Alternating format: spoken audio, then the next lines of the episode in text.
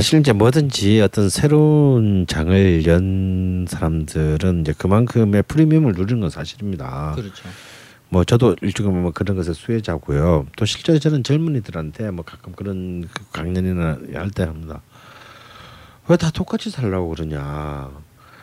요즘 이렇게 의과대학 가는 거 굉장히 어렵습니다. 그렇죠. 사실은 뭐 웬만큼 공부해야지는 의과대학 못 가죠. 여기 음, 입시 음. 전문가도 있지만. 음.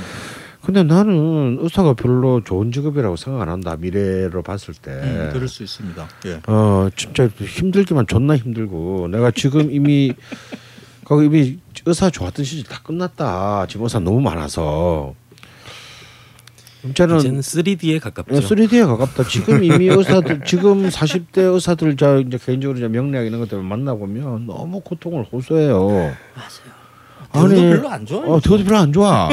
그리고 뭐 보람도 없어. 돈도 못 벌어. 돈도 사실 그렇게 생각보다 많이 못 벌어. 맞아요. 근데 월화수목금토를 일하고 주중에 이틀은 또 야간 진료도 해야 이제 개업이들은 먹고 살아요. 이건 세상에 이런 중노동이 없어요. 맞습니다. 그런데 뭐 퇴직금도 없고요.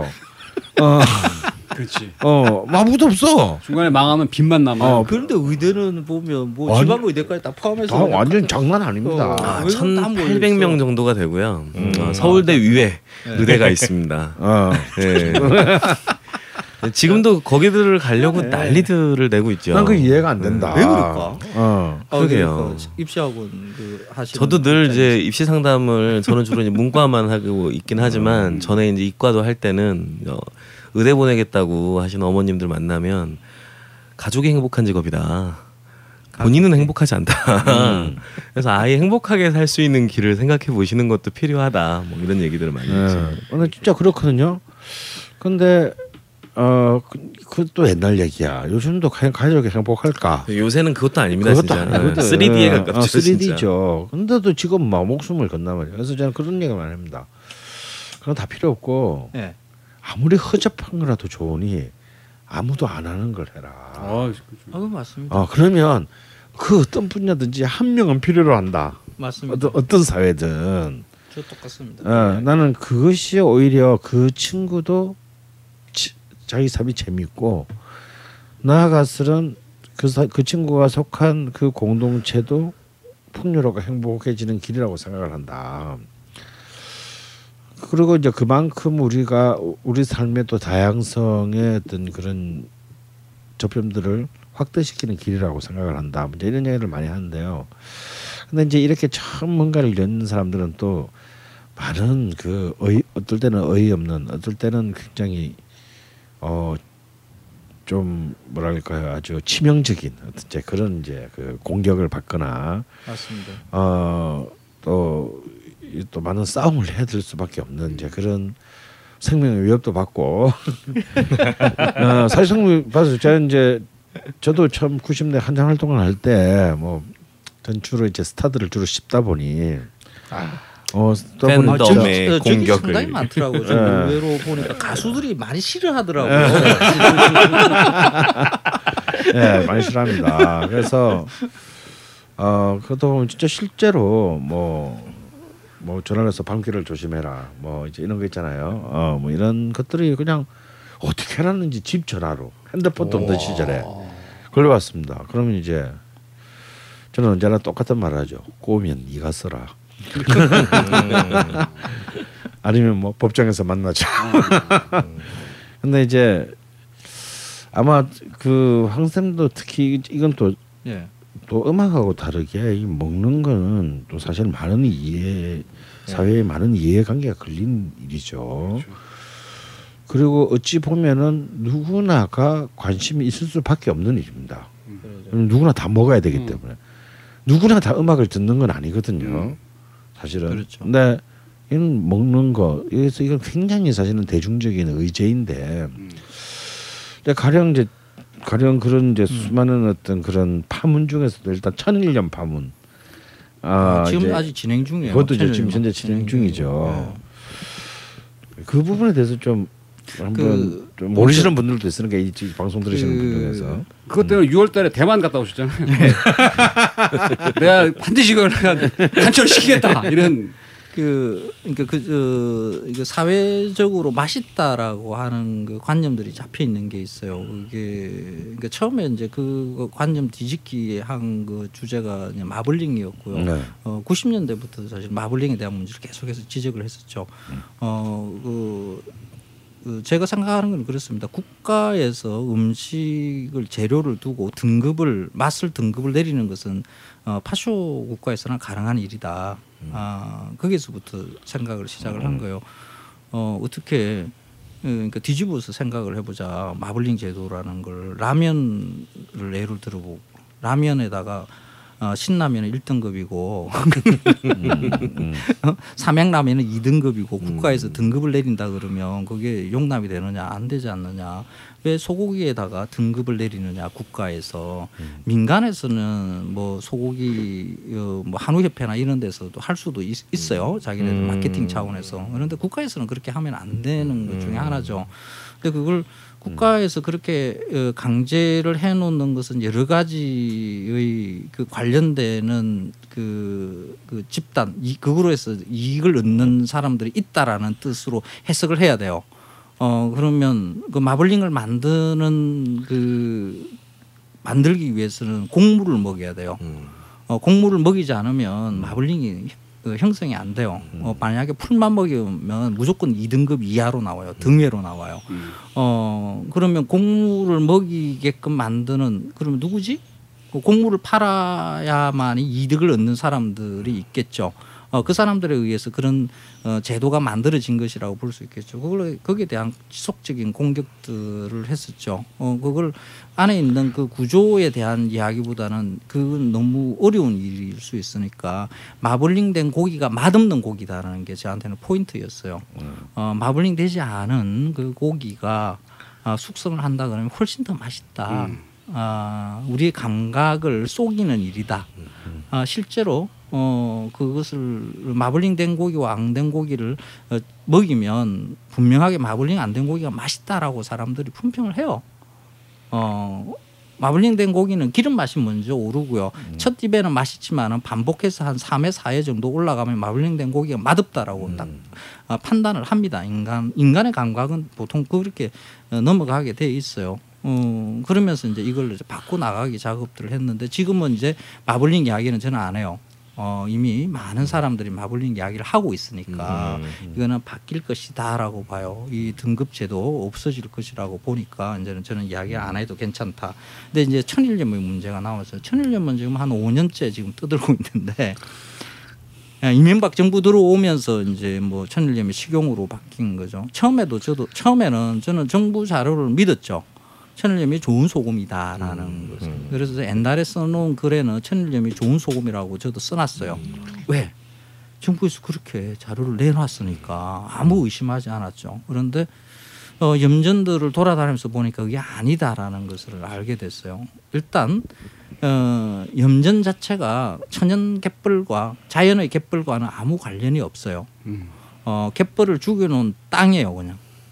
음, 강화문 한복판에다가 바닷물 퍼서 날라도 소금이 만들어져요. 음. 어, 오히려 갯벌을 죽인 땅에서 만드는 거죠. 갯벌을 다지고 그 위에 비닐 깔고 해서 만듭니다. 음, 갯벌이 썩은 시궁창 냄새가 나요. 거기서 만들어지는 것을 어떻게 어, 청정 갯벌에서 생산되는 좋은 소금인 듯이 이렇게 말할 수 있느냐 처음 거. 그다음에 그 기준에 보면 뭐 불용분이라든지 뭐 하는 갯벌 사분이라든지 하는 이런 것에 대한 허용을 해놨어요. 어 그냥 개흙이에요. 개흙이 얼마간 들어간 것을 허용해 놓은 거죠. 어 다른 식품들에서 그렇게 흙이 들어가 있는 것을 허용해 놓은 거 없어요. 소금에만 음. 흙이 들어가도 괜찮다라고 기준 기준을 정해 놓는 것은 이것은 어 잘못된 거예요. 어 우리처럼 사는 그러니까 웬만한 국민 소득이 유지되는 국가에서는 그 소금에 대한 식염에 대한 기준에 그런 거 없습니다. 어 또 하나 이제 세균 문제요. 어 우리는 소금이 세균이 없을 거라고 생각하는데 세균이 있어요.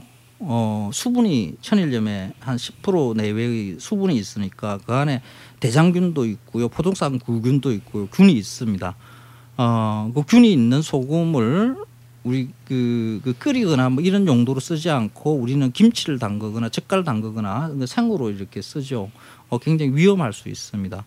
어, 세균 기- 기준은 일본 같은 경우에서는 세균에 대한 검사 기준을 두고 있어요. 그런데 우리는 없어요. 아, 소금에 대해서요. 그렇습니다. 음. 어, 비위생적이고 친환경적이지도 않은 소금을 두고 어, 세계의 명품으로 만들 수 있다라고 거짓의 말을 붙여서 천일염을 국민들한테 먹이고 있는 거죠. 어, 외국에다가 천일염을 일부 팔기는 해요. 어, 일본 같은데 우리 교민들이 천- 한국에 천일염이 좋은 것인 줄 알고 어, 사가요. 근데 그거 외에는 실질적으로 한국의 천일염 아, 세계 시장에 절대 팔리지 않습니다. 그 위생 기준에 있잖아요. 다 다 걸려요. 걸려요. 음. 지금 우리 음. 그 김치 일본 네. 수출하잖아요. 그거 그 천일염 가지고 그 버무리지 못해요. 음. 어, 정제염 가지고 해야 일본에 수출 가능해요. 음.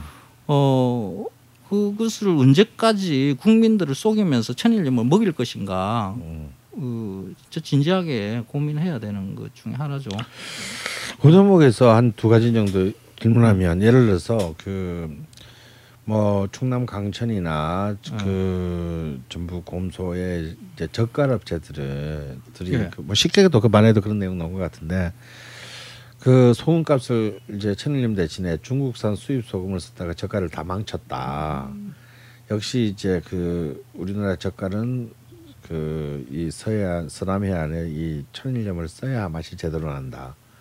이제 이런 그저 젓갈 업체 쪽의 얘기들이 있었습니다.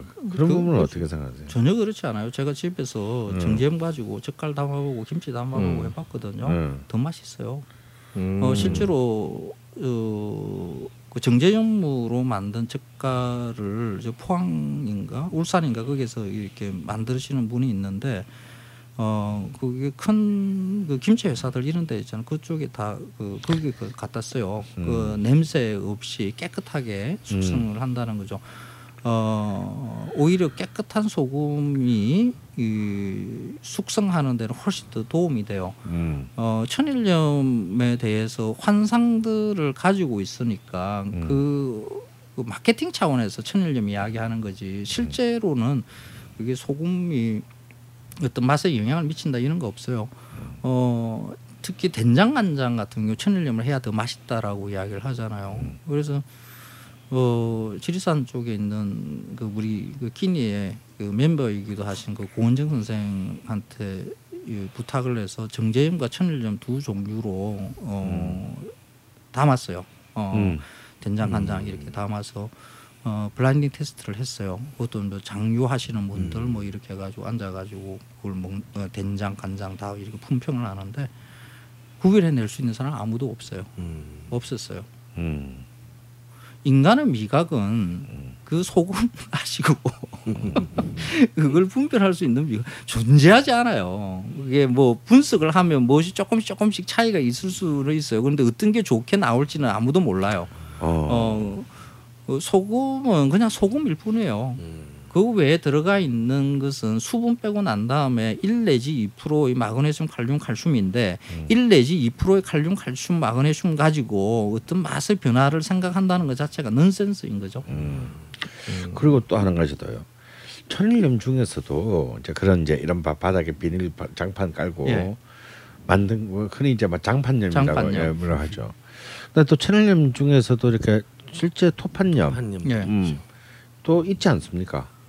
그 토판염들을 보면 약간 누르스름하죠. 예. 그 누르스름한 게 무슨 색, 뭐에서 온 걸까요? 흙이겠죠. 흙입니다. 흙. 음. 오히려 비위생적인 거죠. 음. 흙이 많은데 어, 음. 그 미네랄이라는 칼륨, 칼슘, 마그네슘 이런 거 기타 등등은 다 하얀색이에요. 음. 원래. 어, 그러니까 그 누른 그 흙이 묻어 있는 소금을 먹으라?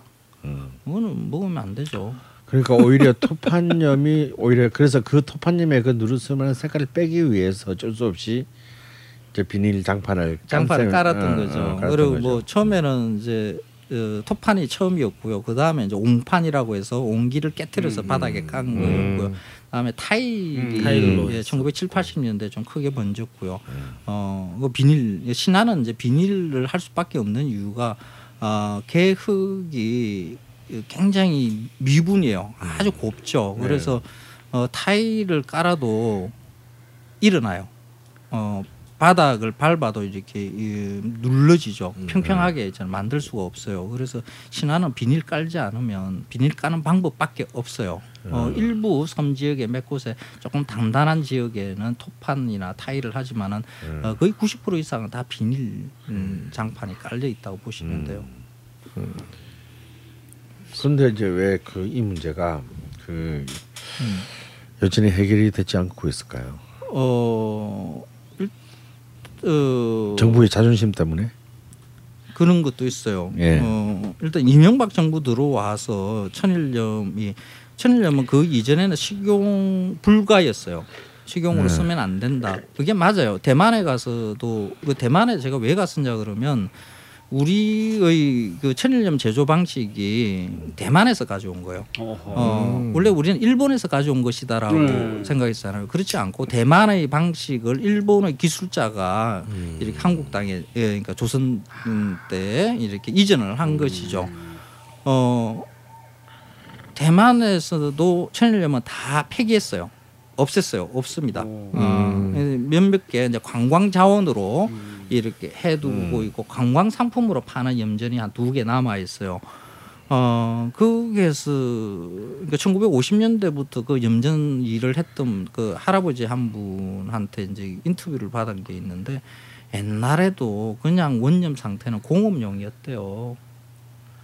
그 그렇게 생산한 것은 안에 여러 가지 이물들도 묻어 있고 흙도 묻어 있고 어, 세균에 대한 위험도 있으니까 그것을 녹여서 다시 소금을 만든 그 제제염이라 그러죠. 우리 꽃소금이라는 거.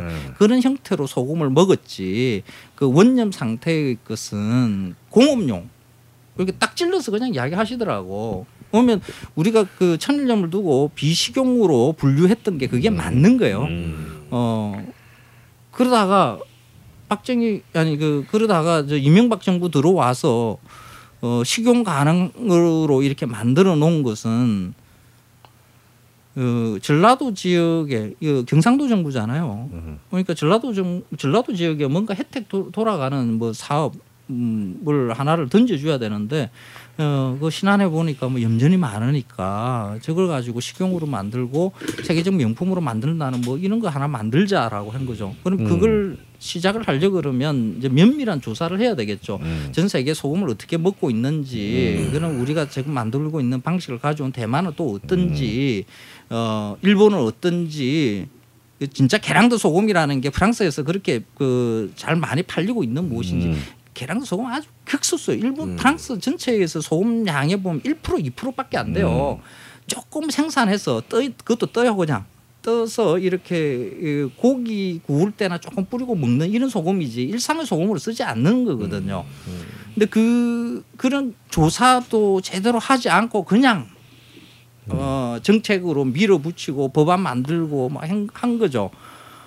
어 이제 이걸 되돌리려 그러면 이제 법까지 만들어져 있어요. 어 거기다가 뭐 뭐 해마다 얼마씩 뭐 한 뭐 몇백억을 갖다가 그쪽에 지원하는 것으로 이렇게 잡혀 있는데 거기에 대해서 다 되돌리려 그러면 일단 지역에 염전을 하시는 분들한테 대혼란이 오겠죠.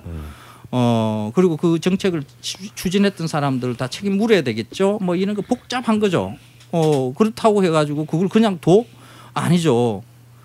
어 우리는 항상 그 연판에서 고생하는 그 영세 염전 그 업자들을 걱정을 해요. 한 2천억가 정도 되거든요. 그 2천억가에 대한 걱정보다는 저는 5천만 국민들의 건강을 걱정하는 게 그게 먼저라고 저는 생각을 해요. 어 그냥 건강한 소금, 위생적인 소금 먹자는 거 이거 정도의 이야기예요. 저는 그 위생에 대한 문제가 해결되지 않으면 천일염은 먹으면 안 돼요. 그 신안에 이제 유리판으로 염전을 하는 경우도 있었던 것 같고 또 동해 쪽에서 심해수를 가져다가 네. 뭐 미네랄 바다 심해수의 미네랄들을 뭐 소금으로 녹이는 것도 있었던 것 같고 또 전통적으로 보면 뭐 자염이라든지 주겸 같은 네. 것들도 있었잖아요. 그런 것들에 대해서는 어떻게 평가하시나요? 그냥 소금 소금이에요.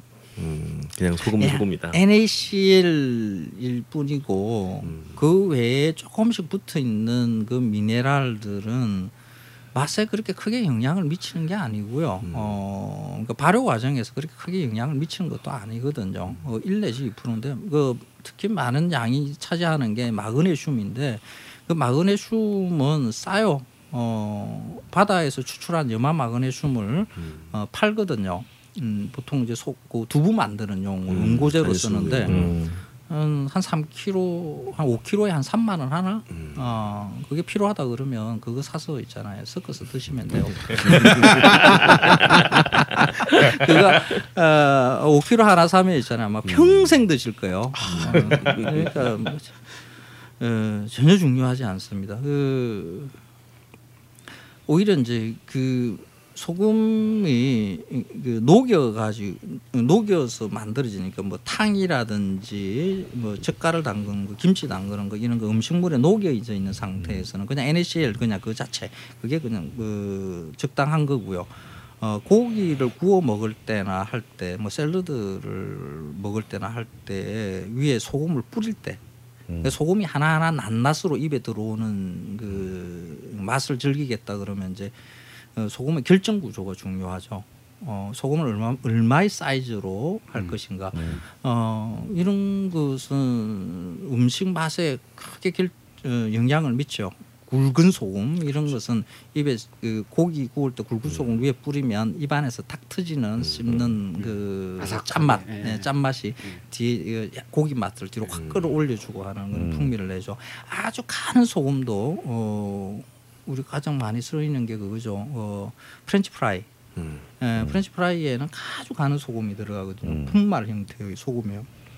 음, 그런 게 일부 아주 재미있는 맛을 만들어내요. 어, 그 일본에 가서 먹은 그 소금 커피를 먹었는데 그게는 아, 분말 상태의 소금을 가지고 어, 크림을 만들어서 크림에다가 그 소금을 넣고 커피를 어, 라떼 형식으로 이렇게 먹는데 아, 소, 그 굵은 상태의 소금과는 소금물로 만들어서 탄 것과는 전혀 다른 소금 맛이 입안에서 느껴져요. 아주 미묘한 차이인데 그게 그것이 주는 즐거움이 있어요.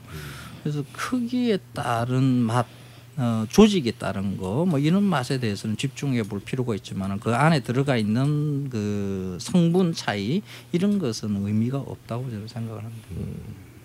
어, 지금 선생님도 따로 말씀해 주실 거너 있으세요? 다음에 그, 그 얘기를 붙여. 그 얘기를요? 음. 말씀을요? 아 그러면 근데 사실은 제가 예. 여쭤보려고 했던 음. 여쭤보렸던 얘기는 사실은 예, 한참 화제가 되는 구설에 올랐던 그 얘기를 할까 했는데 그 얘기보다 사실은 그럼 지금 말씀해주신 맛에 대해서 좀 더 여쭤보고 싶은 부분이 있는데요. 음, 일단은 제가 그 한국일보 인터뷰를 보면서 이좀 내용이 이- 예. 맛에 대해서 인상 깊었던 게 선생님께서 내가 맛있는 것도 아 내가 나한테 맛없는 것도 그게 맛있는 걸 수 있다라고 인터뷰에서 말씀해 주셨어요. 네, 맞습니다. 그러면 이 맛있 맛있다는 게 과연 뭘까요? 그러면 선생님이 생각하시는? 그 그는 제 직업과 관련이 있는 건데 네. 네, 저는 어, 마칼라미스트라는 직업이 객관적으로 음식에 대해서 어떤 품평을 해야 되는 위치에 있죠. 네. 어 그러면 내 입에 내가 가지고 있는 기호도 있습니다. 그러니까 나는 어떤 음식을 좋아한다는 그 포인트들이 있죠. 어, 내 입에 맞는 것을 두고 맛있다라고 그러니까 마칼라미스트의 자격으로 맛있다라고 이야기하는 것은 맞지 않다라고 저는 생각을 했어요. 음. 어, 내 기호와 관계 없이 에, 맛의 기준들은 만들어져야 되는 거죠. 네. 어, 그렇잖아요. 강쌤 뭐락 좋아한다 그러면 그 모든 락에 대해서는 좋게 이렇게 글을 쓰고 락 아닌 그 뽕짝 같은 거 이런 것은 낮춰서 쓰고 할 수 있는 그런 그러면 안 되잖아요. 안 되죠. 안 예. 되죠. 그거 똑같습니다. 저도.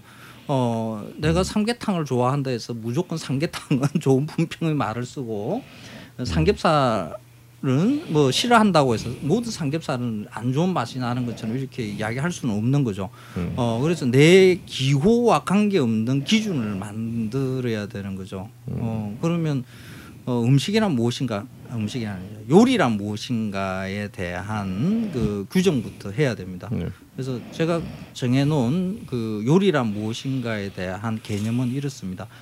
아, 식재료의 장점을 극대화하고 단점을 극소화하는 행위이다. 음, 그게 제가 정의하는 요, 요리라는 것의 정의입니다. 그러면 먼저 식재료에 대한 것을 것에 대해서 집중을 하겠죠. 어떤 식, 식재료를 가져와서 요리를 했는가. 네. 아, 그 식재료도 뭐 종류가 여러 종류가 있겠죠. 뭐 품종과 그다음에 재배 지역 적절하게 에, 맛있을 때 딴 것인가 아닌가 천물인가 끝물인가 어떤가 하는 것에 대한 기준들이 만들어져 있어야 되겠죠. 저는 가능해요. 어, 배추를 보고도 그 품종은 어떻고 어, 어디에서 생산된 것이니까 어떤 맛이 나고 음, 맛있는 배추에 대한 기준들 이런 것들이 저한테는 들어와 있어요. 모든 모든 농산물, 수산물들에 대한 것은 제가 상, 생산 현지에서 내돌면서 했던 것의 재료에 대한 기준들이 저한테는 데이터로 머릿속에 들어와 있습니다. 어, 그것으로 좋은 식재료를 구하는 거 제일 처음. 다음에 그 재료가 가지고 있는 장점을 극대화한 요리를 했는가. 예, 그게 적절한 요리법을 구사했는가 하는 게 그게 이제 포인트가 되겠죠. 어, 어쩔 수 없이 단점이 있는 재료를 가지고 왔을 수는 있, 올 수도 있어요. 네. 어, 그걸 가지고 어떻게 극복했는가 하는 것도 포인트가 될 수가 있겠죠. 어, 그게 제가 점수를 내리는 맛있다 맛없다 하는 그, 그 기준들입니다. 음. 어 근데 도저히 이해가 안 간다. 네. 음, 그런데도 있잖아 도저히 이해가 안 간다니까 요리법에 대해서 이해가 안 간다. 그러면 요리사한테 물어봐야 되는 거죠. 왜 이렇게 요리했죠? 음. 어, 그게 사실 가장 중요할 수 있습니다. 그러면 어, 자신 요리사는 자신이 요리한 것에 대해서 합리적인 자기의 논리로 설명을 할 수 있어야 돼요. 네. 요리라는 게 뒤에 이치리자가 붙어 있어요. 이것도 있잖아요. 이치에 따라서 해야 되는 거죠. 나는 이 식재료의 맛이 이렇게 나야 된다고 생각을 해서 이렇게 요리했습니다라는 말을 논리적으로 잘 설명하는 것이라 하면 그 요리는 충분히 맛있는 것이라고 볼 수 있고요. 어, 그런 설명을 하지 못하고 그냥요. 뭐 그렇게 하면 맛있었어요. 이 정도 설명한다 그러면 점수 없음입니다. 어, 요리사도 자기가 가지고 있는 거 가지고 이치를 따져서 요리를 해야 되는 거죠. 음. 저 선생님 말씀하실 때 잠깐 웃었던 이유는 그러면 선생님이 식당에서 음식 드실 때 본인 스스로 야 참 피곤하다 생각 혹시 들지 않으세요? 굉장히 피곤하죠. 이 말씀 왜 어마어마한 드렸냐면 일이죠. 저희가 어마어마한 이걸 일이죠. 녹음하기 전에 이제 선생님하고 이제 장훈하고 이제 요 근처에서 삼계탕을 먹었지 않습니까? 이제, 이제 선생님이 제 앞에 앉으셨는데 드시면서 잘 봤어요. 네. 좀 남기시더라고. 음. 그건 음. 어땠어요? 어땠던가요? 선생님 말씀하신 삼계탕이란 어, 가져야 될 맛의 어, 기준. 그, 그 집이 가지고 있는 그 특이한 게 그거였어요. 예, 보통은 그 뱃속에다가 찹쌀을 넣어놓는데 그 뺐어요. 밖에 있어요. 밑에 아, 깔았더라고요. 뺐어요. 이게 음. 어, 왜 이렇게 뺐었을까에 대한 이제 고민을 저한테는 이제 주는 거예요. 어, 만약에 그 안에 찹쌀이 들어가 있는 상태에서 삶 삶을 때 삶게 되면 그 찹쌀이 푹 익기까지 하려 그러면 시간을 많이 주고 약한 불에서 길게 가져가야 돼요. 음. 그렇게 가면 그 살이 그, 그 닭이 이 어린 닭이거든요. 그런 닭은 살이 풀어져 버려요. 음. 어 그래서 그 찹쌀을 바깥으로 노출시켜서 하는 전략을 쓴 거죠. 그러니까 어 그 조리법만 가지고 봤어도 저는 있잖아요. 그 집은 맛있는 음식점으로 안 봐요. 음. 어 찹쌀은 그렇게 해서 하는 게 아니라 조금 더 단단한 닭으로 어그 압력 밥솥에 그러니까 단, 단시간에 그 닭을 이렇게 삶아서 이뤄내는 방식이 아니라 어, 적어도 한 두 시간 정도 개방솥에서 끓이내는 방식의 것을 해야 사실 맛있는 닭 어, 그 식감을 얻을 수가 있는데 국물도 그 정도 되는데 어, 오늘 먹은 그 삼계탕은 어, 점수로 따진다 그러면 따지면 어, 100점 만점에 한 50점? 어, 디테일하네요. 드시는 표정이 좀 피곤하신. 근데 저는 지금 맛에 대해서 지금 정의해 주신 그 이 말씀이 최근에 있었던 그 선생님하고 백종원 씨하고 두 분 사이는 사실 별 문제가 전혀 없었는데 그 주변에 있는 어떤 논란에 대한 어떤 답이 될 거라고 생각하는데 선생님 어떻게 생각을 하세요? 그 맛있다라는 기준을 정하는 저 네. 저의 방법 그러니까 나는 마칼럼스라는 직업을 가지고 있으면서 정하는 기준들로 가지고 이야기를 할 수밖에 없어요. 어 그게 대중들이 맛있다고 하는 그 음식의 기준과는 다른 거죠. 저는 어, 떡볶이를 두고 맛없다라고 이야기를 하고 어, 닭강정 같은 양념치킨, 프라이드 치킨 지금 다 맛없다라고 이야기를 네. 해요. 어, 맛없는 이유 그 재료의 맛이 무엇인지 알 수 있게끔 분복이 돼 있는 것을 가지고 어떻게 맛있다라고 이야기를 하느냐 그 안에 재료의 질을 확인할 수 없는 그런 조리법은 일단 그 평가 대상도 안 된다라고 저는 음, 보는 거죠. 어, 백종원 씨가 하는 요리법이 그래요. 어, 그 재료가 무엇이든지 간에- 그냥 먹을만하게 만드는 조리법이죠. 양념으로 적당하게 맛을 내는 방법인데 그거는 외식업에서는 아주 쉽게 들 쓰는 방법이죠. 어, 외식업체에서는 어, 좋은 식재료를 확보해서 판매할 수 있는 그 여유가 없어요. 그래서 대, 대체로 그냥 적당한 재료를 사다가 양념으로 이렇게 맛을 내서 그냥 먹게 만드는 거죠. 어, 그 정도의 조리법으로 만들어진 것을 두고 제가 어떻게 맛있다라고 맛있는 조리법이다라고 이야기할 수는 없어요. 되도록 그래서 뭐. 그 대중식당에서 파는 음식들은 대부분 그래요. 아주 특별하게 에, 신경 쓰는 몇몇의 식당들 외에는 대체로 그런 거죠. 백종원 씨의 레시피와 비슷하다고 봐야 되죠. 사실 그래서 제가 아까 처음 말씀드렸던 선생님의 먹기에는 맛이 없을지 몰라도 이거는 맛있는 음식일 수 있다 라고 한 지점이 바로 지금 말씀하신 그런 지- 그, 지점이니까 그, 그러니까 그 부분을 맛있다라고 저는 생각을 안 하고 그냥 네. 어, 먹을 만한 음식으로 네. 이야기를 하죠. 표현을 할 때 먹을 만한 음식. 네. 어, 인간은 적절한 단맛과 짠맛 의 밸런스만 맞춰주면 네. 그냥 먹을 만한 음식으로 먹어요. 아까 그 소금 이야기 하셨잖아요. 그 소금 간만 대충 맞추면 웬만한 음. 식은 그냥 맛있다라고 생각, 먹을 만하다라고 생각하고 먹습니다.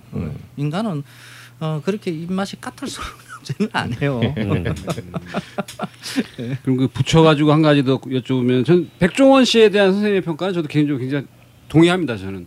근데 그 강래호 셰프하고에 대한 어떤 그 말씀을 트위터에 한번 올리신 적이 있으시잖아요.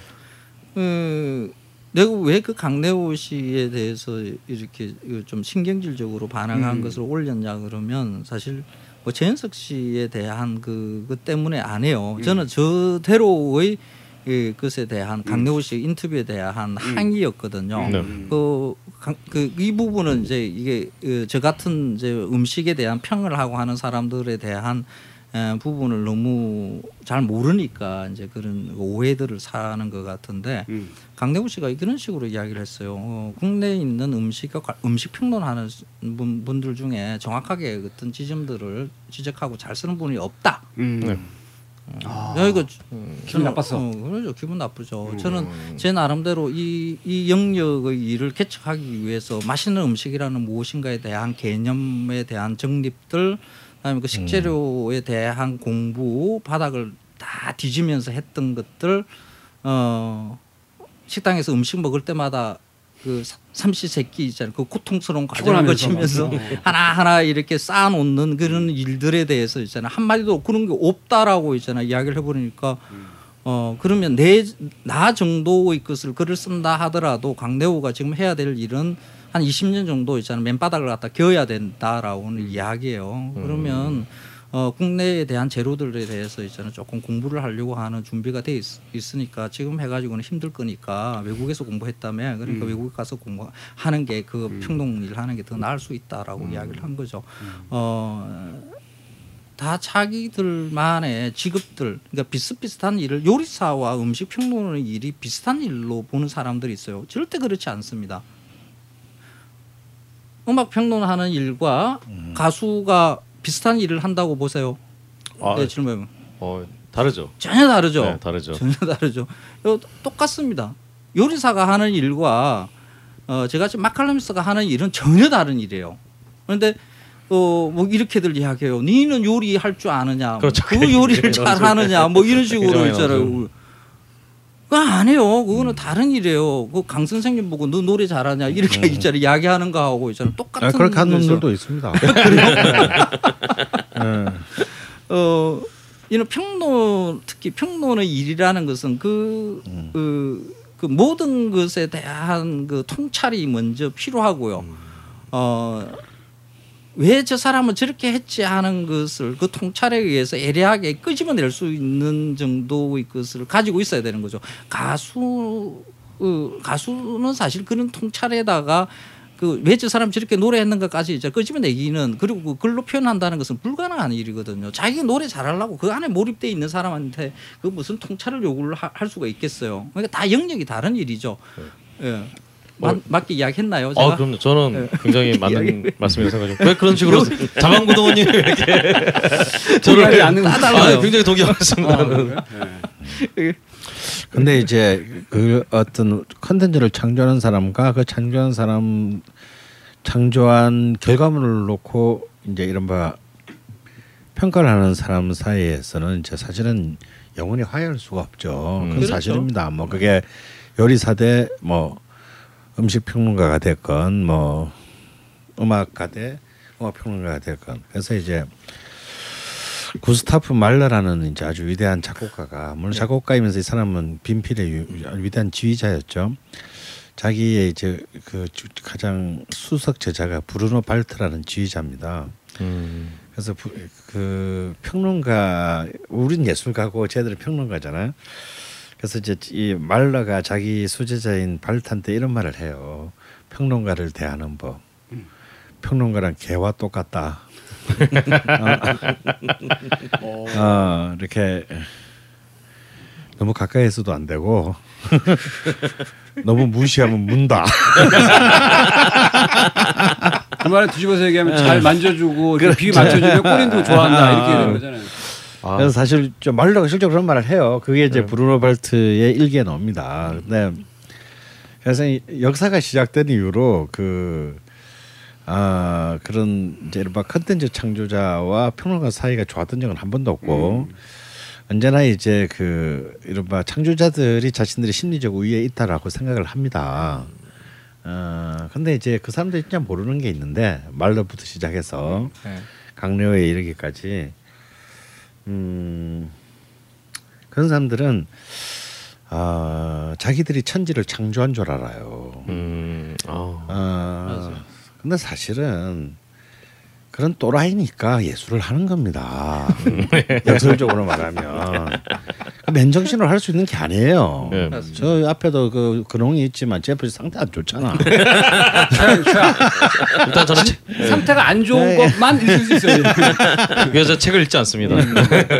그래서 음 그래서 또 그런 방자한 어떤 그 생각을 가지고 평생을 꿈속에서 사는 몽상가들이 예술가예요. 그래서 나는 이해합니다. 젊을 때는 이를 못하고 조카이 씨발로하고 붙었지만 어 밤길이 위태해지셨지만. 그래서 뭐 방길도 위태로워지고. 어 근데 이제 그 사실은 비평가라고 하는 직업은 사실은 그걸 만드는 사람이랑 똑같은 아, 방금 그 우리 황선도 말했지만 또 다른 의미의 창조자들이거든요. 그 언어를 형상화시켜야 되는 자들입니다. 자신의 관점에서.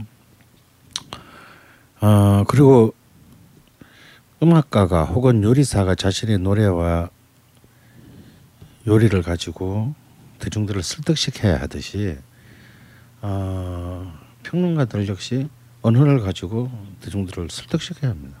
그지만 똑같죠. 저는 오히려 거꾸로 그렇게 먹고 싶네요. 저는 TV에 나오는 요리사들이 도대체 음식을 언제 만드나? 그게 굉장히 궁금해요. 잔뜩 만들어 놓고 나오는 게 아닐까. 어. 그래서 저 몇 명의 연예인 패널들을 매기 위해서 저들은 요리를 하나? 어, 라는 난 저는 기본적으로 TV에 나오는 요리사들을 저는 개인적으로 경멸합니다. 음, 그리고 저들이 있어야 될 곳이 아니라 생각하고 더 나아가서는 저들이 요리사가 아니라고 생각해요. 그, 요리사는 음. 주방에 있을 때 진정한 창조자입니다. 스튜디오에 있을 때는 창조자가 아니죠. 그냥 연예인일 뿐입니다. 그 방송사의 논리에 따라 쓰여지고 버려지는 어, 트렌드가 바뀌면 언제 뭐 그런 애가 있었냐라고 버려지는 그냥 뭐 삼류 연예인일 뿐이에요. 그, 그 그러니까 너무 이제 그 낮추 보시고 있잖아요 이야기하는 그 실수 있고요. 그러니까 조금 그 이런 거죠. 그러니까 요리라는 영역이 어, 그 대중 매체와 만나면서 어, 새로운 것이 하나 만들어진 거죠 직업군으로 예, 쇼 요리사인데 음.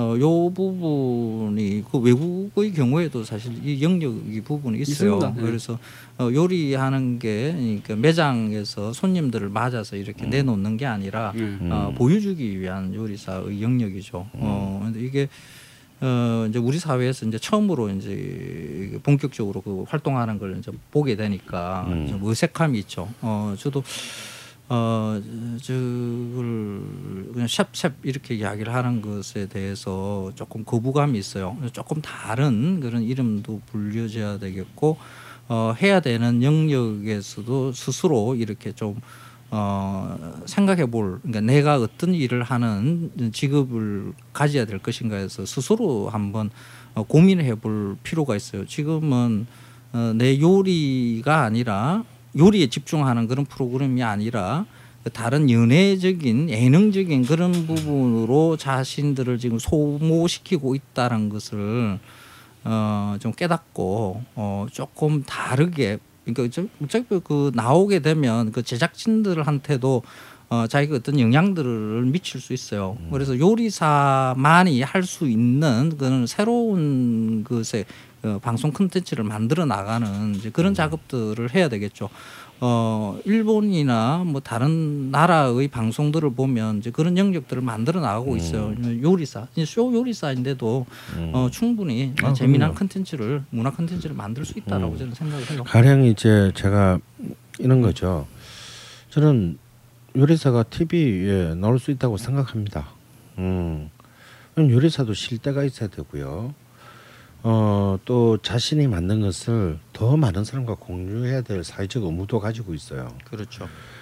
어, 저는 가령 예를 들어서 뭐 그 제이미 올리브의 키친 같은 프로그램들은 굉장히 관심 있게 어, 보는 저도 건데요. 열심히 본것 같습니다. 저는 거기서 요리사 여- 거기서 주인공은 제이미 올리버지만요. 제이미 올리버가 사실은 그 프로그램의 주인공이 아니에요. 그 프로그램의 주인공은 그 걔가 사는 그 동네 시장에 뭐 야채를 파는 아줌마, 음. 뭐 고기를 파는 아저씨 이런 사람들이 다 주인공입니다. 어, 그렇죠. 그리고 그 프로그램 맨 마지막은요. 언제나 친, 동네 친구들이 찾아와요. 음. 만든 걸 같이 먹죠. 함께 어. 먹는 그리고 그걸 함께 먹는 거로서 끝이 납니다. 음, 음. 그래서 요리라고 하는 것이 정말 누군가 자기가 사랑하는 사람, 좋아하는 사람과 정말 그, 그 어떤 한 인생의 한, 부- 한 시간을 음. 정말 아름답고 풍요롭게 만든 것에 기여하는 것이라는 걸 말하지 않고 보여줘요. 어 그리고 제이미 올리버가 늘 하는 얘기가 그거죠. 어, 요리 요리라고 하는 것은 요리사만이 할 수 있는 게 아니다. 그리고 복잡한 어떤 레시피를 가지고만 하는 게 아니라 뭐 보세요 나처럼 이렇게 대충 저렇게 대충 어 당신 집에 있는 이런 도구와 당신이 이런 정도의 발품을 팔아서 살 수 있는 재료들로 이런 걸 할 수 있습니다. 음. 라는 이제 일단 굉장히 계몽적인 그 지점이거든요. 그런 게 진짜 진정한 쇼 요리사라고 할 수 있죠. 그리고 더 나아가서 자신의 요리적 재능이 이제 더 어 그 뒤에 많은 이제 후속 프로그램들을 만들지 않았습니까? 사회적 프로그램들을 그런 것으로 사실 그 사회에 다시 자신의 재능을 돌려줄 때 그래서 자신 그 속에서 얻는 진정한 명예가 정말 명예인 것이지 이 명예와 인기는 구별해야 돼요. 어. 어 그리고 예를 들어서 또 그런 프로그램이 있었습니다. 또 영국 프로그램인데요. 어 어떤 정말 최고의 그 이른바 프렌치 예. 요리사가 집에서는 밥을 만나 만 만들지 않습니까? 그렇죠. 예. 직장에서 일하고 보다 너무 피곤하니까 그런 사이에 자기 자식들은 정크푸드에 쩌들어 찌들어 있- 있다라는 것을 발견한 거죠 어느 순간. 그래서 아 이, 이건 내가 남한테 더 좋은 요리를 만들어 주려다가 내 새끼들을 완전히 햄버거하고 피자의 노예로 만들었구나. 저하고 그만둡니다 직장을.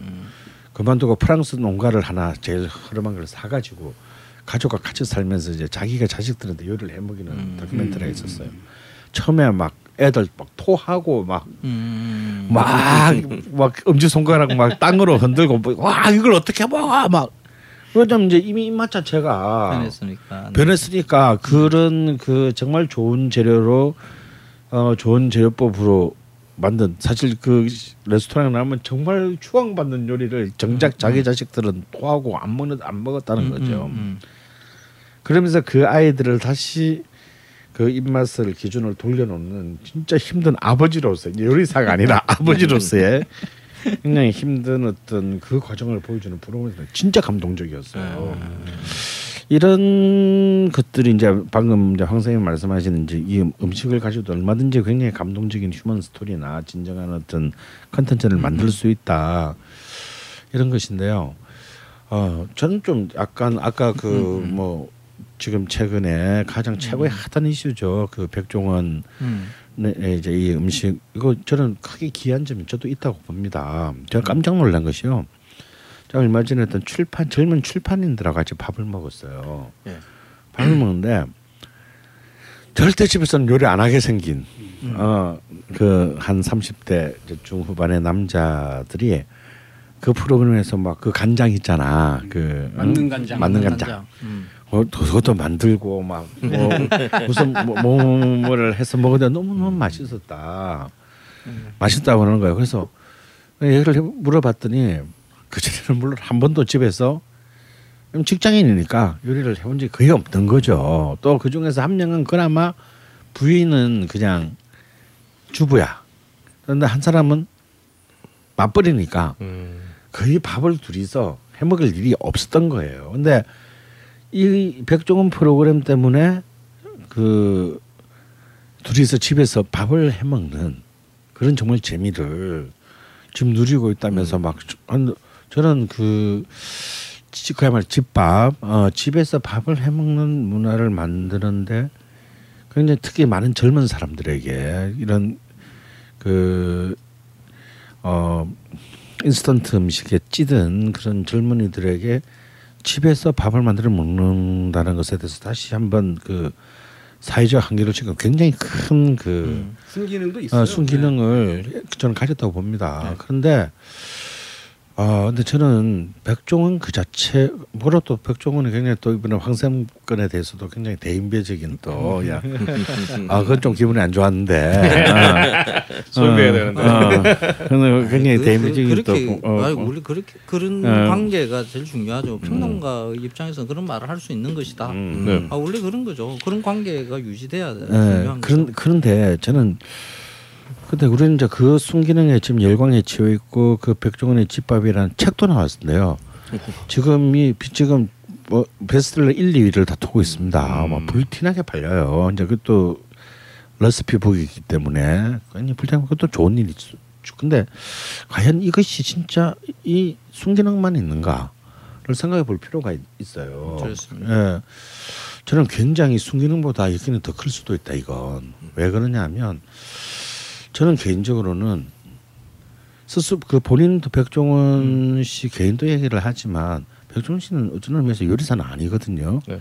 글자 그대로 외식 사업가. 사업가입니다. 뭐 본인도 그렇게 얘기를 하고 요 그렇게 본인을 정확하게 규정, 솔직하게 규정하는 점에서 굉장히 저는 그분이 기본적인 어, 소양을 가진 분이다라고 생각을 해요. 인정할 만하다. 인정할 만하다. 근데 문제는 이런 사람을 이런 사람을 인기가 있다라는 이유로 지금 굉장히 과도하게 고용하는 우리나라의 이 얄팍한 미디어 산업의 논리에 있다라고 저는 봅니다. 왜냐하면요, 이분은 자기 말한 대로 전 두 가지 문제가 있다고 봐요. 백종원의 요리가 그냥 아예 집에서 밥도 안 해 먹는 사람들에게는 좀 의미가 있을지는 모르겠는데 그럼 집에서 밥도 해 먹을 수 있는 여유가 없이 한 달 일하고 한 달 먹고 사는 집 빠듯한 사람들은 그럼 계속 그런 음식만 먹어야 되는가? 더 나아가서 말 가난한 자들은 계속 그런 설탕으로 번- 범벅된 그런 음식을 먹고 살아야 되는가? 그러면서 모든 사람의 입맛은 획일적으로 변해가야 되는 어 그리고 그 입맛이 다 통일해야 되는가? 왜 가난한 사람은 아주 간단한 재료를 가지고 폼 나는 고 멋있는 요리는 먹을 권리는 없는가? 라는 걸 한번 생각해 볼 필요가 있고요. 맞습니다. 또 하나는 어, 백, 말씀하신 대로 백종원은 외식 사업가예요. 체인 사업가 정확히 말하면 체인 네. 점 체인 프랜차이즈 사업자예요. 이 프랜차이즈 이번에 만든 프랜차이즈 거의 50개에 육박한다고 해요. 우리가 알고 있는 것만 뭐 대여섯 개인데 실패한 것도 많았다는 네, 얘기죠.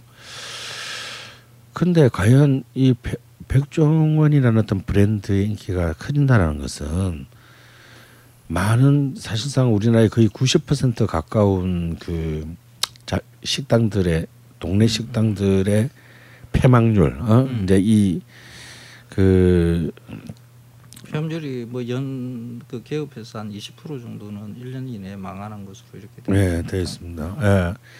이런 그 확률을 볼 때, 어, 소- 사실은 이렇게 직장에서 쫓겨난 사람들이 다 선택하는 게 다 이제 이 요식업이고 네. 대부분의 사람들이 적은 비용으로 할 수 있으니까 이런 사람들이 과연 결국은 어 결국 백종원이라는 해구산 안으로 들어갈 유혹을 받을 수밖에 없다라는 거죠. F산. 어 그러면 그러면 사실은 이제 그나마 사실은 독자적으로 어떻게든 어 자신의 색깔을 가지고 그 갈, 몸부림치는 이른바 그 로컬 식당들 동네 식당들은 점점 점점 더 사실은 이런 프랜차이즈 식당들에게 음. 자리를 뺏길 수밖에 없다. 그것을 갖다 과연 우리나라의 일종의 사회적 공기라고 쓰는 미디어가 음. 앞장서서 조장하는 그런 프로는 아무런 반성적인 성찰, 성찰 없이 어 그런 어떤 시청률 측정의 볼모로 삼아서 그냥 그 하는 부분들에 대해서 왜 아무도 어 이, 이런 부분은 이런 문제가 있을 수 있다라는 것을 성찰적으로 좀 아 성찰을 하는 것은 고사하고 성찰하는 어떤 그런 발언에 대해서 굉장히 그 어 북한식의 또 다른 아, 파시즘적인 모습을 아, 모습으로 이제 대중들이 막. 뭐 네가 너배 아파서 그래? 뭐 이제 이런 식으로 어. 이렇게 그 몰아가는 이번- 이제 어, 황삼 사태를 보면서 이런 이런 그 광기들을 보면서 어 오히려 이 무서운 것은 백종원이라는 사람의 요리 레시피가 아니고 이 레시피가 미디어를 통해서 정폭되고 강력한 영향력을 가지게 되면서 가지게 되는 이런 정말 좀좀 너무 살벌한 그 권력화돼가 어, 이, 어, 이 광기들 이런 것이 정, 정말 이게 참 그 우리 앞날에 굉장히 좀좀 우려스럽다. 어둡게 만든다. 아, 실, 실제로도 음, 그 백종원의 프로그램에 음, 어, 만능 간장이 나왔을 때 음. 정육점들에서 간 돼지고기가 동이 났답니다. 아. 그리고 똥, 통조림이 나왔을 때 음. 어, 통조림들이 전국적으로 심지어 인터넷에서도 품귀 현상이 발생을 하는 거죠. 그러니까 이 엄청난 그 파워가 만들어내는 획일성이라고 하는 게 참 무섭다는 생각이 들어요. 그 어, 저도 뭐그 관련돼서 이제 그 칼럼을 쓰- 쓴 내용에도 있지만은 이제 그런 레시피는 기존에 원래 존재했던 맞아요. 거거든요. 어, 인터넷에 뒤지면 만능 간장 치면 이제 나와요. 만능 양념장. 어, 텔레비전에서도 여러 차례 방송을 했던 것 중에 하나예요. 어 그리고 그 레시피들이 뭐 복잡한 레시피 아닌 것들도 이미 그 내가 찾자 그러면 얼마든지 있어요. 어 서점에 가도 어 초간단 요리 뭐 음. 이런 것들 1990년대 초에 1992년 3년도에 벌써 어 3분 요리 뭐 이런 것들 음. 다 나와 있어요. 어 집에서 쉽게 해 먹을 수 있는 요리법은 이미 다 존재한다는 거죠. 음. 어 그런데 그게 백종원 씨를 통해서 뭔가가 팍 폭발을 했다는 게 이게 문제거든요. 그러니까 어, 레시피가 아니라 백종원 씨한테 그 무엇을 대중이 예, 얻어갔다는 거죠. 음. 어 그러면 그 백종원 씨한테 우리 어, 대중이 어떤 반응을 했는가 하는 게 오히려 어, 저한테는 그 관찰의 지점이라고 볼 수 있겠죠.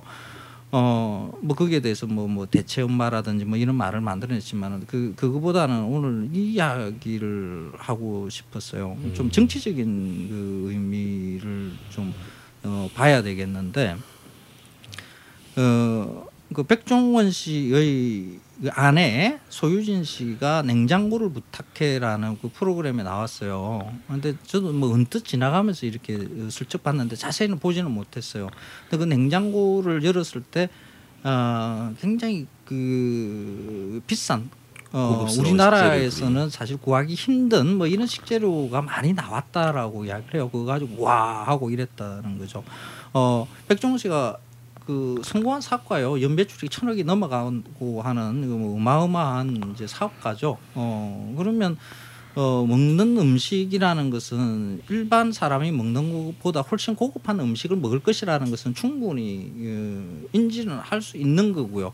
그리고 그 냉장고를 통해서도 우리는 확인을 할 수가 있죠. 어 이제 그 그런 이제 백종원 씨가 어, 텔레비전에 나와서 음식을 해서 이런 것을 먹으라 하고 가르쳐 주는 것은 그런 음식이 아니라 어, 인스턴트로 만들어진 그냥 어, 대충의 양념으로 무엇이든지 간에 그 양념 하나면 다 맛있게 먹을 수 있는 어, 어떻게 보면 이런 것을 갖다 사실 패스트푸드 정크푸드의 상징이라고 좀 봐야 되는 거거든요. 음.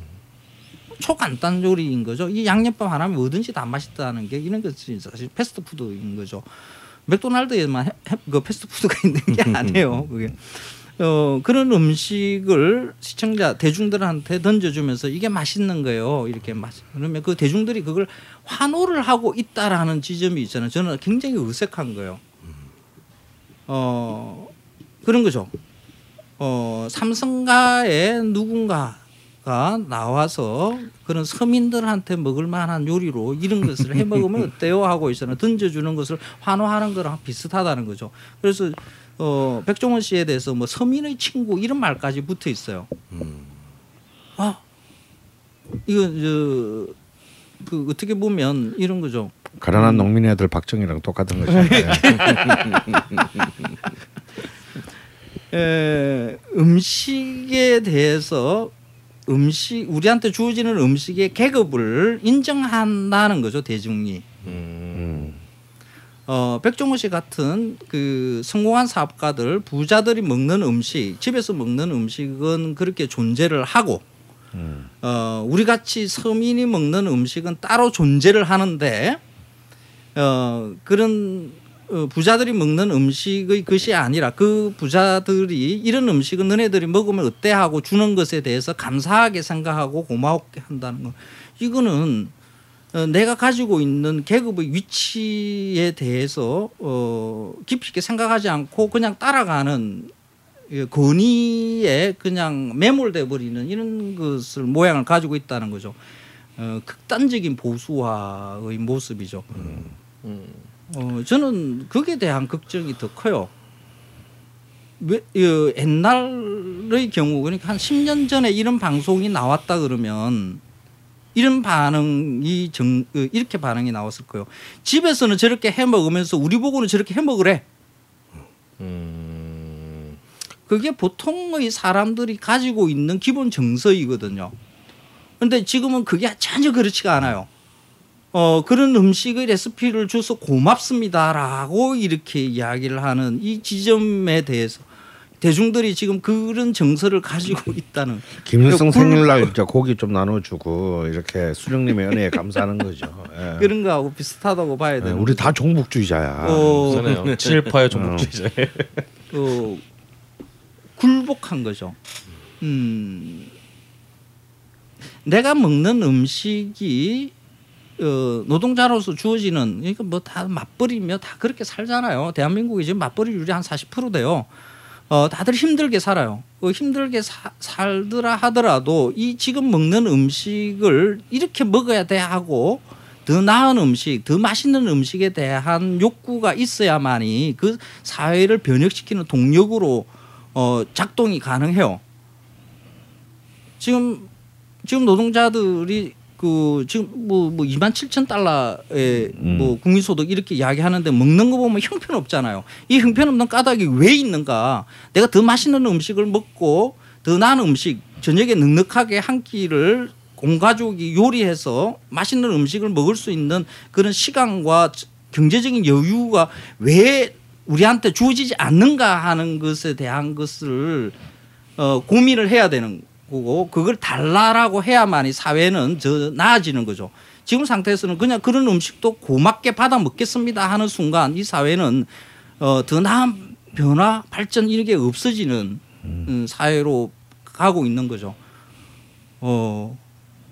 그 예전에 그 누구야 저녁이 있는 삶 이야기. 네, 손학규. 손학규. 네. 음. 지금 그 그런 그 만능 간장에 통조림 깡그 가지고 이렇게 먹는 그런 것을 두고 저녁이 있는 삶이라고는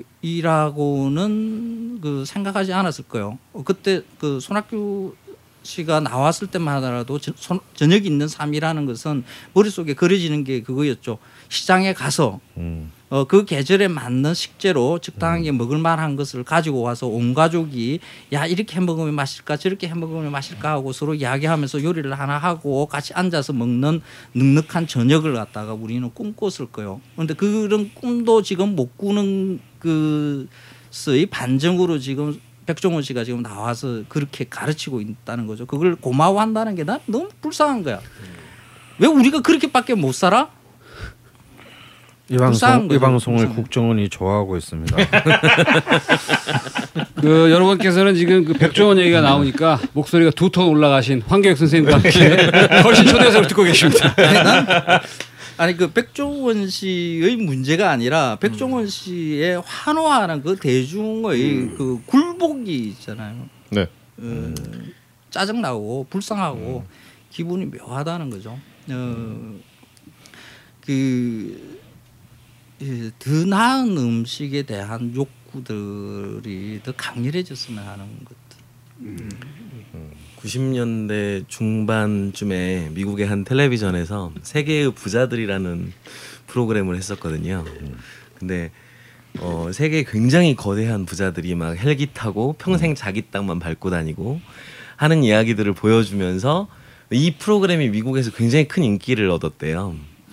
근데 당시에 이제 우리나라의 몇몇 그 기사에서 우리나라에서 그런 프로그램이 만약에 반영된다면 방송국에 화염병이 날아들 것이다. 뭐 그런 얘기들이 있었습니다. 근데 음. 지금은 이제 그런 것까지도 너무나 자연스럽게 받아들여지는 세상이 되는 것 같아서 그래서 뭐좀 안타깝네요. 그래 인정한다. 음. 뭐 그래 부자들의 삶을 그래 인정하겠어 하는 어, 인정은 해야 되겠죠. 자본주의 사회이니까 그런데 에, 적어도 내 밥상은 그렇게 주어진 것을 어, 보다 더 나은 것을 그 욕구를 가져야 돼요. 음. 어, 그래야 어, 세상은 변해요.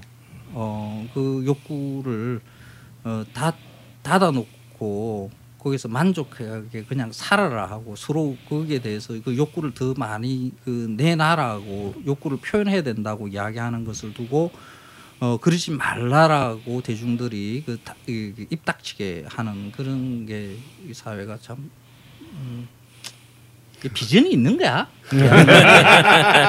예? 이게 다 예전부터 제가 점점 없다고 캄- 보지만 캄- 있다고 믿고 싶습니다. 점점 더 캄캄해지는 것 같아가지고 말이야.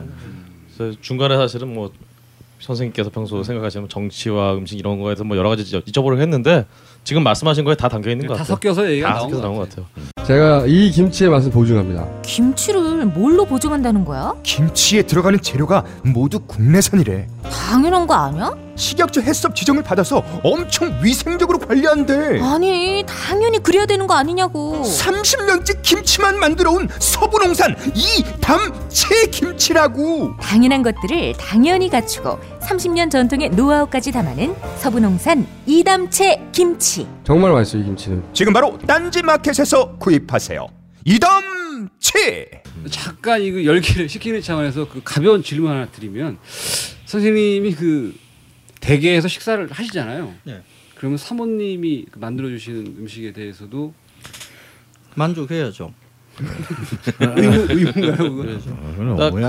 그- 아, 그거는 모든 남자가 당연히 어, 어, 어떻게 감히 또 그게, 이렇게 그, 그게 만족 못하면 나같이 살게 되는 거야. 근데 이렇게 맛이라는 것의 기준이 보통 사람들과 다른 기준을 가지고 계시고 또 굉장히 엄격하시지만 제가 전에 황기익 선생님 블로그를 보면서 제일 좀 어떤 감동을 받았던 게 예전에 그 어디 시장 그그 시골 시장에서 1,500원짜리였나 하여튼 국밥을 딱 사서 딱 사진을 찍으시면서 이 음식에서 맛을 이렇게 논하는 것은 의미 없는 일이다라고 이렇게 글을 남기신 게 있었어요.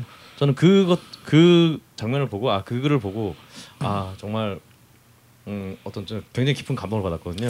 그게 저 그러니까 마칼러미스트라는 말을 미식가라고 등치시키고 그 고급한 재료로 어, 고도의 기술을 구사해서 만드는 음식만 맛있다 맛있는 음식이라고 이렇게 여기 것이다라고 사람들이 생각을 해요. 네. 어 그거는 그, 그 호사가들이나 하는 일이지 저 같은 사람은 그거하고는 전혀 관련 없는 일을 하는 사람이에요.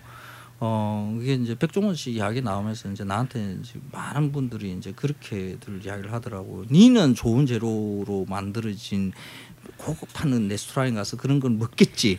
우리는 그런 거 못 먹어. 어 저도 있잖아요. 그런 데 가서 있잖아요. 못, 못 먹어요. 어, 어 저희 누가 사주면 먹을까? 그렇죠. 이게 누, 어, 누군가 뭐 접대하겠다고 해서 있잖아요. 그 가서 있잖아요. 먹는 정도지. 저는 이제 법인 카드도 없어가지고 어디 가서 있잖아요. 제 스스로 끊- 끊기가 굉장히 힘들어요. 어 그리고 음식에 대한 품평도 공짜로 먹는 음식에 대해서는 절대 품평 안 해요. 어, 내 돈으로 사 먹어야만이 그게 품평의 기준이 될 수가 있어요. 음, 그 수요 미식회의 그 원칙 중에 하나가 그거예요. 어, 음식값에 대한 지원이 없어요. 음, 본인의 돈으로 먹어라. 어, 자기 돈, 돈 이거 이거 굉장히 중요한 지점이에요. 어, 지 돈으로 사 먹어봐야 그 돈에 대한 그 음식의 가, 그 음식 의 가치와 이렇게 연 연계시켜서 저 가성비를 고민하게 되는 거죠. 어, 그래 그 어, 자본주의 사회에서는 그 가격이 돈이 그 맛있다 맛없다의 큰 지점 어, 기준이 될 수가 있거든요. 아참 그럼 그때 여기서 선생님에 대한 어떤 비난의 목소리 중에 요리도 자기는 요리 잘하냐 이런 얘기가 있었는데 선생님께서 생각하시는 근데 제가 예전에 음. 블로그에서도 요리하시는 어떤 포스트를 몇 번 봤었거든요. 선생님 본인께서 생각하시는 자신의 요리 실력은 어느 정도 된- 된다고 생각하세요? 요리 잘해요. 네. 제가 있잖아 요리를 못한다 그러니까 요리도 못하면서 하는 이야기들을 많이 하는데 그 어, 전문적인 요리사에 비해서는 못하죠. 네. 어, 그 요리사라는 직업은 어, 하나의 음식을 자기 어, 요리를 해낼 때 그것을 완벽하게 자기의 감각 안의 것으로 만드는 일을 하는 사람이 요리사이죠. 네. 어, 불고기라는 음식을 할때 눈 감고도 불고기라는 것을 이렇게 만들어낼 수 있을 정도로 몸으로 익히는 거죠. 그게 전문적인 요리사예요. 그런데 저는 어, 요리를 하게 되면 그렇게 몇 끼마다 그렇게 하라는 것은 아니잖아요. 그러니까 어, 칼질도 서툴고 뭐 조리해서 어 이렇게 해야 되나 하다 갑자기 뭐 빠뜨리고 이렇게 할 수가 있죠. 그거는 전문적인 요리사가 아니기 때문인 거죠. 근데 어, 이런 음식에서는 이런 맛을 내야 된다는 포인트를 머릿속에 쥐고 요리는 해요. 어, 맛있는 요리를 한다는 것은 최종의 목표물에 대한 그 맛에 대한 그림을 그리는가가 중요하거든요. 어, 이런 맛을 낼 거야 하는 것을 그리는 거죠. 그래서 네. 그게 가, 가까이 가게끔 이렇게 노력을 하는 거죠.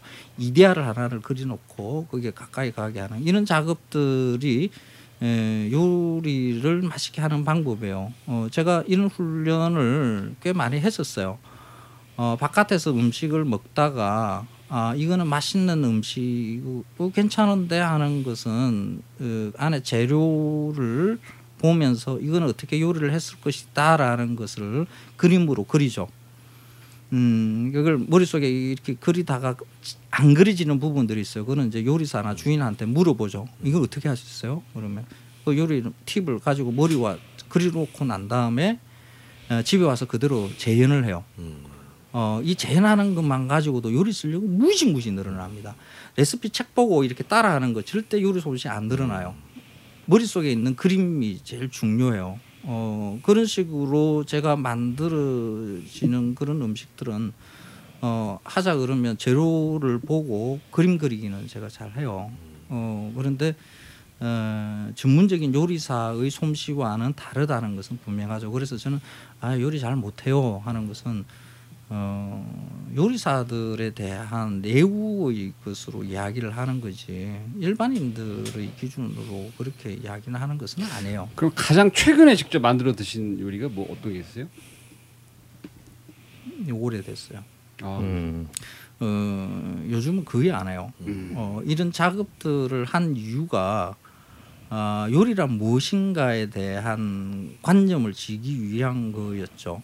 그러니까 저는 음식에 대한 글을 쓰는 사람이고 제가 아까 요리란 무엇인가에 대해서 개념을 정했어요. 그러니까 아, 식재료의 장점을 극대화하고 단점을 극소화하는 행위다라는 것의 그 말을 만들어내기까지의 에, 그 작업 중에 하나가 그런 작업이 있었던 거죠. 어, 재현하기 작업. 어, 이런 머릿속에 재현을 하다 보면 이런 아, 이 재료에 대한 해석이구나 하는 것을 알게 돼요. 요리라는 것이. 음, 내가 뭐 요리사 전문으로 요리를 해서 팔 사람이 아닌데 굳이 그 다음 단계를 넘어갈 필요는 없죠. 어, 그런데 하라 그러면 웬만한 거 다 해요. 부울이 좀 어질러져서 그렇지. 어, 거의 하고 나면 거의 폭탄 맞는 수준이죠. 집사람 되게 싫어요. 되게 싫어요. 네, 알겠습니다. 그럼 선생님이 생각하시기에 우리나라에서 아 이분은 정말 최고의 훌륭한 요리사다라고 생각하시는 분은 어떤 분 있으세요? 어 임지호 씨, 그렇죠. 임지호 씨가 어 저한테 요리란 무엇인가에 대한 관념들을 만들어 나갈 때그몇개 많은 포인트를 준 사람이에요. 어. 저 요리사를 열심히 해. 90년대였어요. 90년대 초중반 때 요리사 만나는 분마다 물어봤죠. 요리가 뭐예요? 요리가 뭐예요? 맛있는 음식이란 무엇인가요? 어, 그분들이 가지고 있는 관념들도 알아야 되니까 그러면 막 온갖 소리 다 하세요. 뭐 이렇고 저렇고 뭐. 근데 대부분 이제 음식에 대해서 일각견을 이룬 사람들은 그런 생각들을 가지고 창조자라는 어, 나는 음식을 창조하는 예술가라는 이런 생각들을 가지죠. 근데 임지호 씨는 전혀 다르더라고. 어, 요리사가 뭐예요? 어, 자연에 있는 재료를 전달하는 사람, 전달자를 이야기를 하더라고요. 어, 관점이 완전히 달라요. 어? 근데 이게 전달자라는 말을 그냥 말로만 한 게 아니라 저한테 이제는 전달해 주는 것을 정확하게 한번 표현을 해 줬어요. 어, 미각의 제국의 책에 임지호라는 항목에 그걸 제가 써놨는데 그 그게는 그 다 음식 이야기인데 그 항목 하나는 임지호라는 사람으로 제가 써놨어요. 어, 그 맛있게 그 지금 그, 저, 그 아주 유명해지기 전에요. 그냥 저쪽에 그 그쪽에 저 양평인가 그게 네, 그게 네. 조그만 예, 조그만하게 예. 이제 그 가게 아직 크게 하기 전에 했는데 어 음식 좀 맛있게 먹고 난 다음에 어, 찬잔 하고 가라고 그래서 그리고 툭 앉았어요 찬잔인데 그게 그 흥급 종이를 가지고 오더니 열더니 그 안에 한지가 또 있어요. 한지를 열더니 그 꽃잎이 몇 장이 있는 거라 음, 많지도 않아요. 꽃잎이. 어 요거 매화래 매화 꽃잎이래. 이거 지난번에 섬진강에 놀러 갔다가 따서 말린 거라고 이야기를 하더라고요. 이렇게 이야기해요. 아 갔더니 매화가 잔뜩 폈는데 에, 이 매화는 아침에 따야 꽃이 막 열릴 때 따야 향이 좋으니까 그날 밤을 거기서 그냥 잤대요. 어 그리고 그 자고 다음 날 아침에 새벽에 일어나서 꽃잎을 땄는데 그렇게 많이 안 딴 거야. 몇 잎만 딴 거지. 그래서 그걸 방에 구들에다가 이렇게 펴서 그걸 그날 말려 가지고 이렇게 한지에 싸서 이렇게 가져온 것이다라고 이야기를 하면서 그걸 차로 이렇게 꽃잎 몇 개 띄워서 이렇게 저한테 주는 거예요. 그걸 마시는 순간 뭐 섬진강의 새벽에 그 한개 낀그 어, 매화 꽃밭이 머릿속에 싹 떠오르는 거예요. 어, 전달자라는 거죠. 어 그냥 매화차로 이렇게 툭 내놨으면 그거는 그냥 입으로 먹는 야, 향 좋네 하는 것으로 끝났어요. 그런데 임지호는 그 차 한 잔을 주면서 나한테 나를 갖다 섬진강으로 데려간 거죠. 음. 섬진강의 그 매화꽃 핀 그 풍경을 나한테 전달해 준 거죠. 그 한 잔을 저는 평생 잊을 수가 없어요. 어, 그, 아, 전달이구나. 자연의 전달자구나.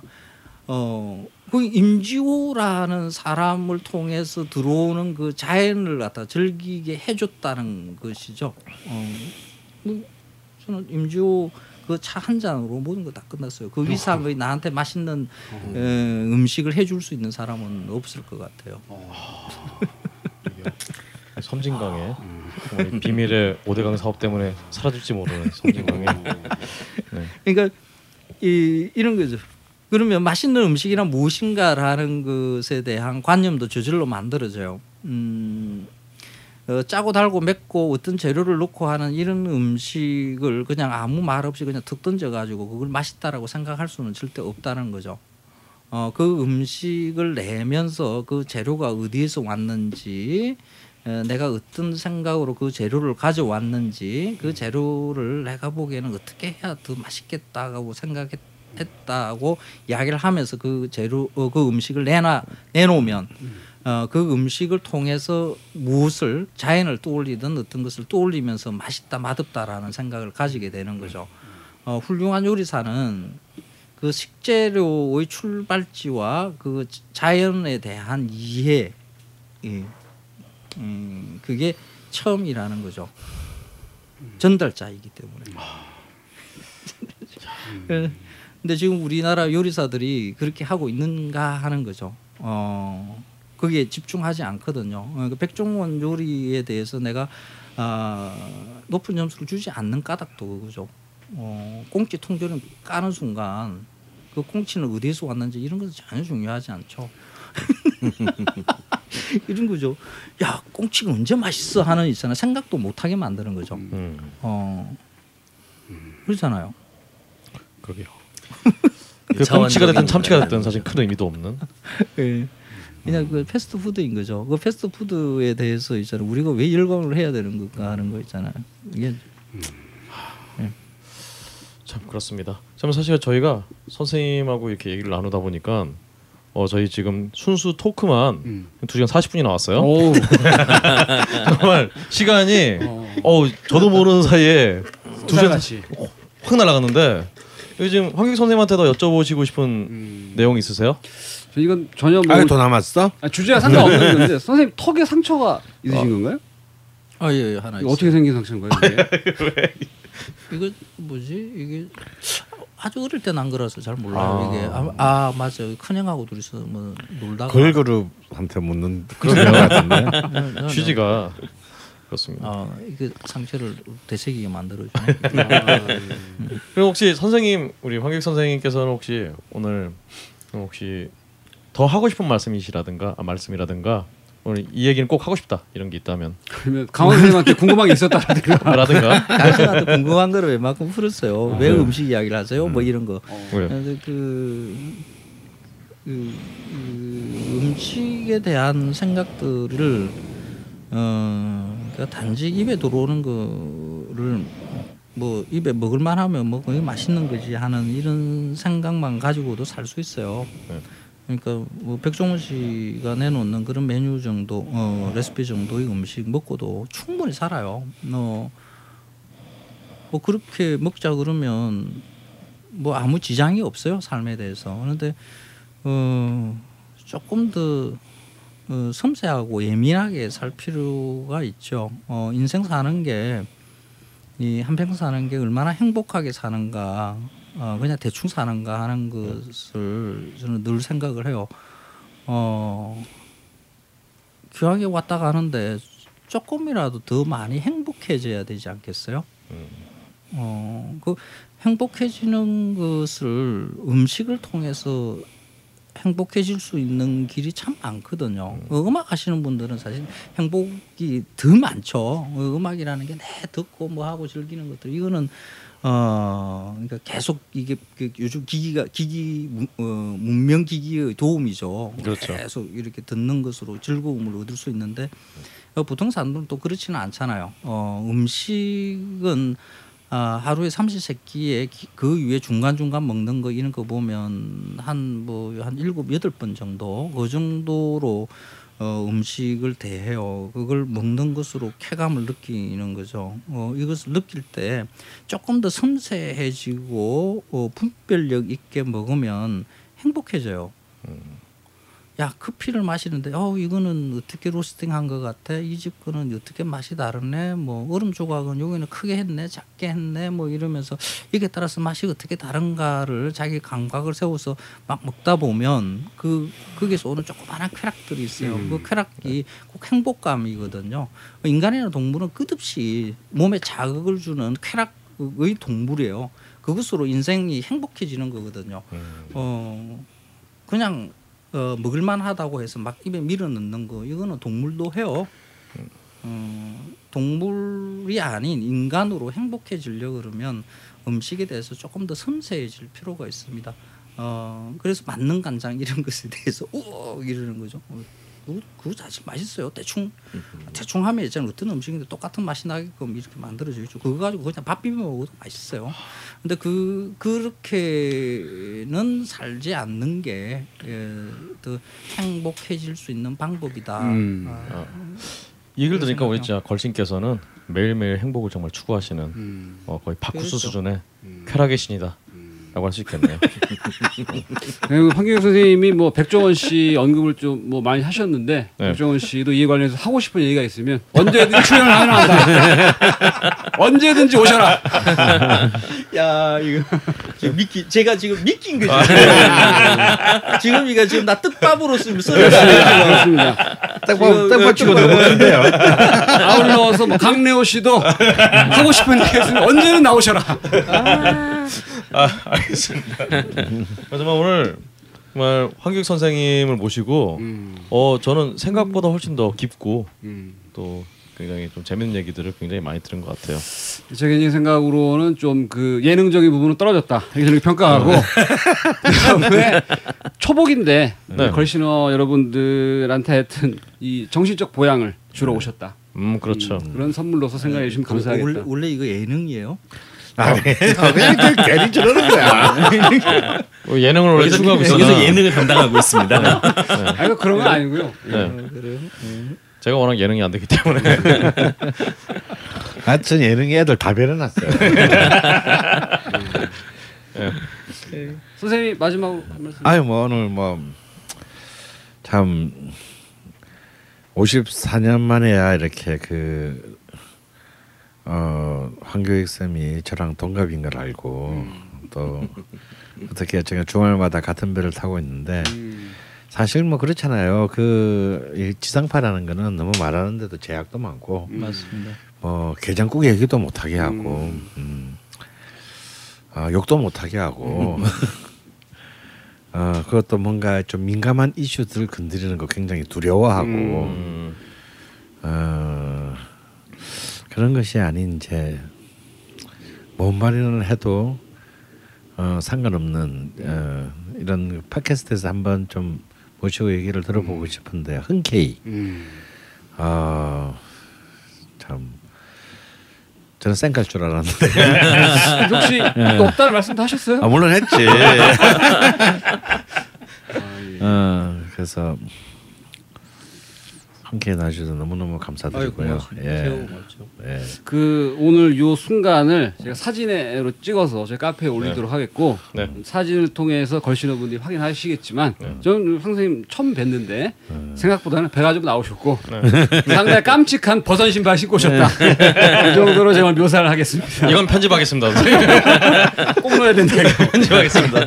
정말 아니, 제, 제가 저, 요, 요 보면 요, 이게 걸신 스튜디오 요 보면서 느낀 게 어 이게 원래 그 글쟁이라는 게 천직 이게 그 강쌤도 원래 글쟁이니까 음. 악을 이야기하지만 세상 이야기를 하고 싶어서 이 음악을 통해서 하는 거라고 저는 생각을 해요. 어 무엇- 무엇인가 내가 느낀 것들 내가 머릿속에 개념 잡았고 어, 이해했던 것을 뭐 많은 사람들한테 표현하려고 하는 욕구를 가지고 있는 거라고 봐야 되거든요. 근데 그것이 대중 매체를 통하게 되면 한번 걸러져서 나갈 수밖에 없죠. 음. 근데 이걸 거의 날로 그렇게 표현할 수 있는 이런 그 공간을 가지고 계시다는 것만 가지고도 굉장히 행복해 보여요. 네. 돈이 안 될 뿐이에요. 그리고 이 앞에 이저 젊은 동지들까지 네. 이렇게 같이 있다는 게 어, 저도 이걸 이런 걸 하나를 해야 되는가. 끼니에서 하세요. 끼니에서 네. 요 이런 장비 뭐, 뭐 얼마 안 돼요 이거 요즘 어, 이거 어, 10만 원에 10만 원. 여기에 자주 10만 원에 못 삽니다. 여기에 자주 오셔서 이 인프라를 공유하시는 것도 아니 강샘을 끼니로 데려가는 네. 방법도 있어요.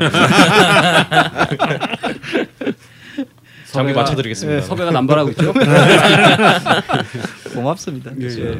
오늘 정말 우리 우리 황규익 선생님이 다른 어떤 방송에 나오셔서 게스트라든가 어떤 조언자로서 이렇게 얘기하시는 거는 많이 봤습니다만 이렇게 온전히 이 세 시간여를 이렇게 선생님의 얘기만 들을 수 있었던 그런 자리는 없었던 것 같아요. 정말 귀한 시간 마련해 주신 황규익 선생님께 다시 한번 감사의 말씀을 어, 전하고요. 음. 이렇게 걸신이라 불러다오 시즌 2 음. 16화 이렇게 뭐라고 해야 될까요? 걸신 아, 걸신 초대서 음. 예, 훈훈하게 마치도록 하겠습니다. 예, 감사합니다. 고맙습니다. 감사합니다. 네, 고맙습니다. 다음에 또 한번 나와주시기를. 요거까지 집어넣어라. 네. 아 예.